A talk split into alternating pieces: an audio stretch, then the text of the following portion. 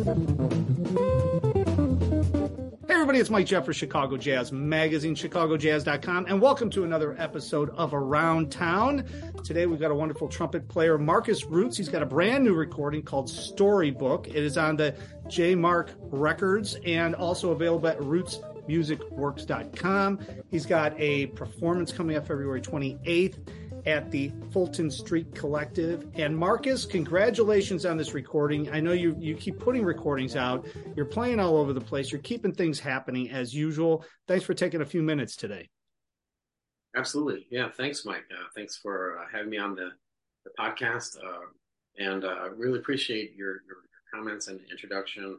You know, I'm excited to talk about the recording, and uh, we do have the performance coming up at Fulton Street and we'll play the music from the recording as well some perhaps some new compositions too. I just had something on on the first of the year. In fact. Of course, you you keep writing, you keep composing, but this recording, okay, storybook, right? And the thing I love about this, and I know we talked a little bit off offline before we came on and started doing the show, but I love the fact that this is like um, written in chapters. It's about your life, really. It's kind of like the opening of your life, your your your storybook, right? The Marcus Root storybook. And the other thing that I love about it is I think it's in some press stuff that I've seen, or maybe you and I talked about it at one point, but there's a quote. It kind of sums the entire process up for the listener too, which I love because I love it when artists tell the story about the music. So when the listener is listening to it, they can hear it in the meaning and the way that the artist actually is talking about which actually just opens everything up if you ask me when i'm when i'm listening to things like that. So one of the quotes you put out storybook is a personal postcard i am sending to create a soundscape of happiness pleasure peace in the lives of listeners. I love that. And you know let's talk a little bit about this. You know it's it's it's your storybook. So talk a little bit about just coming up with the concept of thinking about, hey, you know what? I'm going to write something, call it storybook, and kind of open up my life through music. Yeah, absolutely. Um, you know, as we were talking about just before the uh, process here, um, the re- recording is about stories, and as much as it's about my personal story, I'm I'm very much a universalist, and that's my philosophical side. Where you know, it's it is is my story, but my story doesn't exist without other stories and likewise the other way around. So, you know, hopefully I've had some kind of positive influence on other people. I know they've had had that on me. And so those people and uh, instances are wrapped up in this reporting, you know, right from the start. In fact, it's uh, opening is really everyone experienced this in 2020 with the global pandemic, but that's uh, as a result of that time period being, um, let's say, uh, limited in movement and everything else, I began a podcast as a composer in residence with the Rose Theater from Washington, D.C. And that is a theater group which is all about stories, you know. So yeah. that music is weaving in and out uh, Rhapsody in Blue themes, arrangements based on, on George Gershwin's music, uh, you know, populate that podcast and those within those stories. And, you know, the first tune is a, a derivative of that. It's, it's a little, it's a, a riff or a phrase from Rhapsody in Blue, which I extended, reharmonized, and that opens up the, uh, the recording.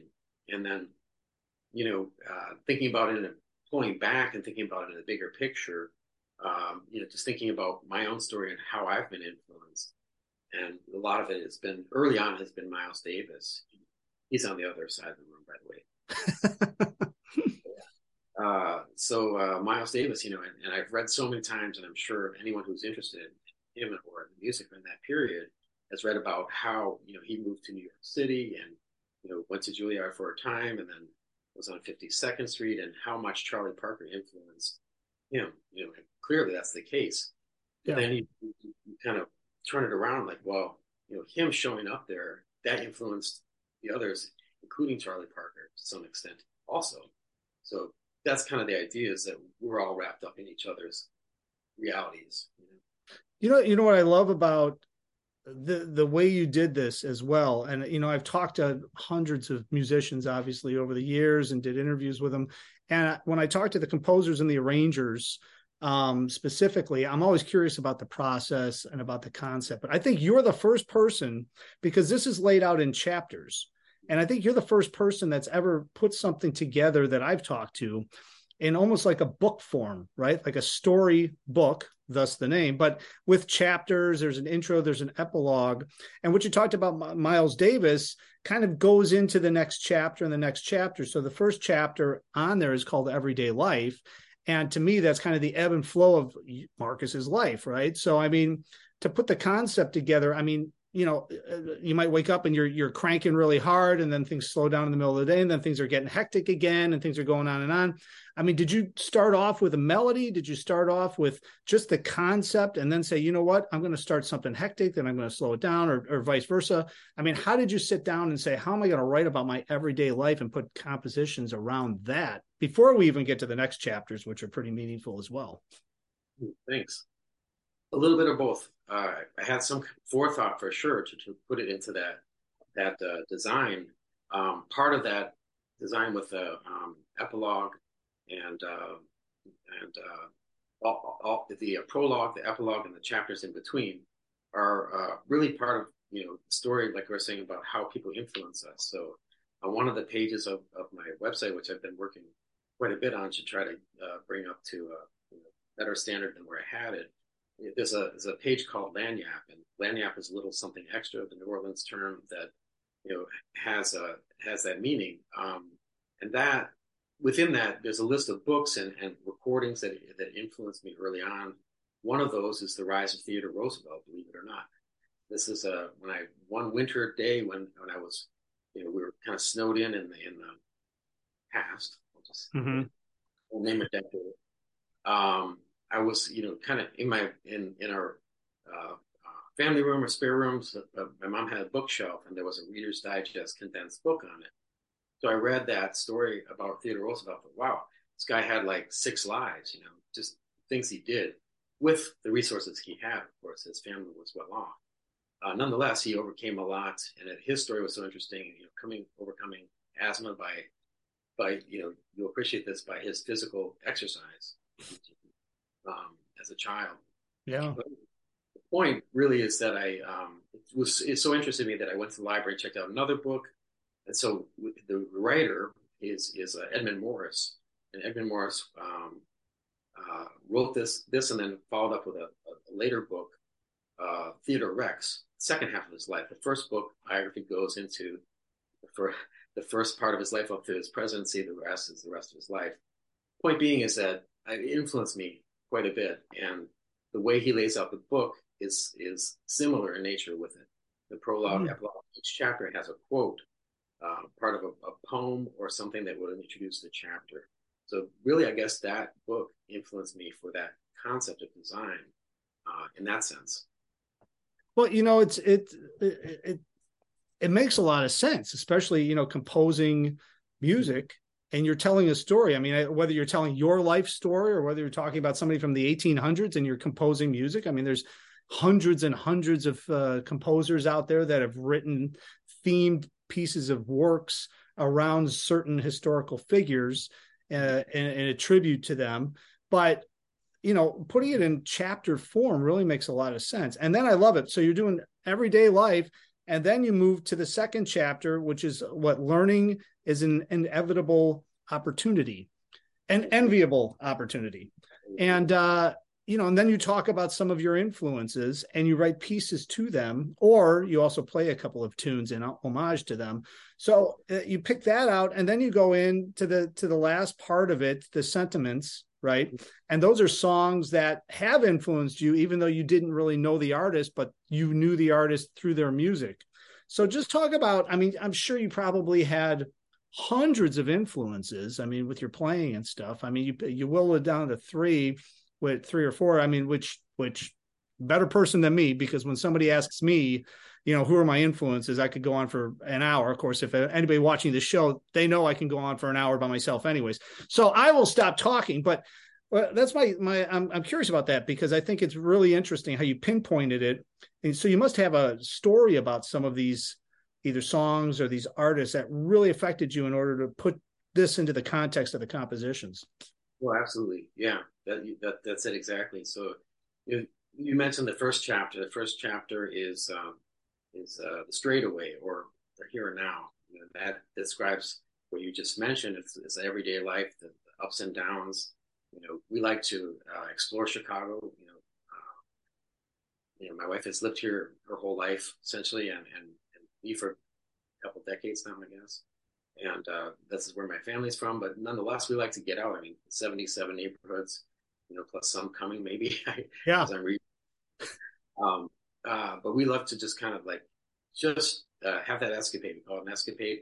We'll just we'll just kind of go out and, and explore and just see what, what happens. So that that's that chapter. And as you say, there, there's some transitional material in between um, that that are interludes. And so the interlude into the next chapter, as you mentioned, um, learning is an enviable opportunity, which is uh, an Einstein quote. And you know, so that's kind of an homage to him, you know, and his his work as as a you know just a, genius as well as a, an educator as well, and also uh, influence on my, my own mother who was a physicist as well. So that's how I know that quote. In fact, uh, so hopefully everything has some kind of relevance. And then when you get into the influences within that chapter, um, you know, I'm I'm kind of thrilled and thrilled to say that one of those influences just listened to Storybook this week uh, up in Madison, Wisconsin. Richard Davis was, was listening to it with, with Charles France from WORT. So I, am thrilled to hear that because one of those tunes on the recording is is short story. It fits with the theme, and I, that's had a heavy influence on me as well. In and out with Joe, the Joe Henderson recording. So that's that's obviously one person. Yeah, I can mention the other two as well. Yeah.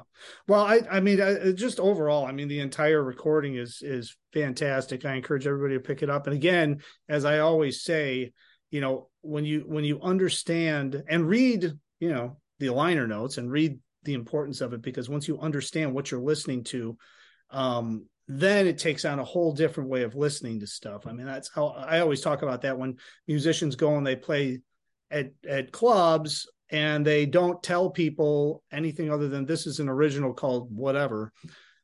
Nobody knows what it's like okay well great. What yeah exactly whatever you know they're listening to it it's great but they don't really understand the deep meaning behind the writing of it. I mean and you could even take that to another level with all the standards and everything else which i think a lot of people don't really understand what some of the standards are. And if they did they'd be like wow man that's pretty heavy. But that's another conversation for another day.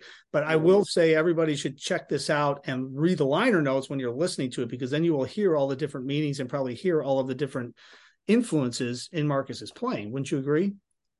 I, I appreciate that a lot. Yeah, I, I spent a good deal of time on on the liner notes, so that's obviously available on the the actual um, this copy. I haven't put that up online yet. Uh, that probably go into a different section so people can can read that because I think it does contribute to the, the listening experience. And you know, uh, one of the things you said was um, you know about the meaning of standards. So at one point in time, uh, you know, when I was in, uh, college and studying with Mr. Marsalis, um, he mentioned the meaning behind uh, where or when, and it's about reincarnation. You know, that's from the lyrics, which I you know had no idea. And there is a tribute to him on this recording also called Mr. E, ballad I wrote which is in that same chapter we're talking. Yeah, yeah. Well, it, it's a fantastic recording, and now let's just talk a little bit about who's on the recording because it's uh, in addition to the compositions, you also have a killer group. So talk a little bit about the band and who's playing with you on this recording. Yeah. Um, so many, so many good things I can say. I mean, they're just uh, Adrian Ruiz first and foremost, I guess, is, is the person I would mention because he's he's partnered with me on uh, the other recordings that I've done, as well as the um, Rose Rhapsody, the podcast uh, from the theater group. And he is, uh, he's, he's just to me, is he's just a, a, very fantastic player. Where uh, we're in sync uh, as far as like uh, accompaniment and, and, just a good balance, especially uh, in the performance of ballads. And he's he's so active. I'm I'm, I'm, I'm glad to have him on the recording, and it just adds a, a beautiful touch and helped to uh, also um, record at Pianoforte here in Chicago with a fantastic piano. Um, and he, his story, by the way, we did a, a, December listening party for the recording, and and he didn't recall at the time, but he was going through some some medical um, uh, um, procedures and had had uh, that experience. He, he didn't even remember part of the recording because he had been uh, in such pain trying to manage that pain. Wow, man. Well, who else is who who who else is playing on it? Because you've got a you've got uh, sax, bass, drums. Uh, talk a little bit of. Yeah, uh, then I would mention Cheryl Cassidy. So, um, you know, I was really really thrilled that she could make it, and she asked me at the the outset. She said, "Hey, um, do you want anything specific?" I said, "You know, whatever you would like to contribute, really, because I know it would be just just killing." yeah. So she brought, I believe, uh, soprano also, but didn't play it um, but tenor and alto. And so she was uh, able to uh, record on tenor. I'm not sure about her other recordings if she's done that. Um, however, I was really thrilled to do that. And actually had a, a another saxophonist listen to it and, and comment that that the the um, harmony or the um, synchronicity, let's say, between trumpet and saxophone was, was great. That that was Bryce Winston from my other recording. So I uh, I take that as a a good resource. who, who else? The other people, um, Kurt Schweitz and Samuel Peters, bassists in varying degrees. So Samuel Samuel plays on the um, recording session. So there were there were four altogether in a, in a short period of time. Um, and Samuel plays with uh, um, Kyle Swan on drums on the, the quintet versions of tunes to include the the other tribute, which is Kenny Dorham for uh, for a, a Buffalo, uh, the blues tune, uh, with some slight reharmonizations. Uh, and then uh, we have Kyle Ashe on guitar. I Was thrilled that he could make it, and that added another element that I wanted to do for a while, which is a duet, a trumpet guitar duet on Bow and Soul Eyes, which I love so much by Mal Waldron. Yeah. Uh, trying to think. I don't think I'm missing anybody at this point. I think I think you got it, but I mean it's a killing group. And uh, so storybook, it's available at rootsmusicworks.com. Of course, it'll we'll link it all up below. And uh, and then of course Fulton Street Collective, you're going to be um, performing February 28th, Tuesday night, the second group that night. But we'll we'll put a link there so you can check it out. It's Chris Anderson's Fulton Street Collective uh, jazz series over there, 1821 West Hubbard in Chicago. And uh, man, Marcus, congratulations, man. This is quite a quite a recording. And I'm glad you put it out. I think it just came out in maybe what December? No, it's just coming out now, right? Yeah, February release. That's it. Yeah, because you did a little pre stuff, but it's February release, so that's coming out now. So you've got an entire year to go and play this all over the place and make sure people can experience it live and in person because that's always the best way to experience music.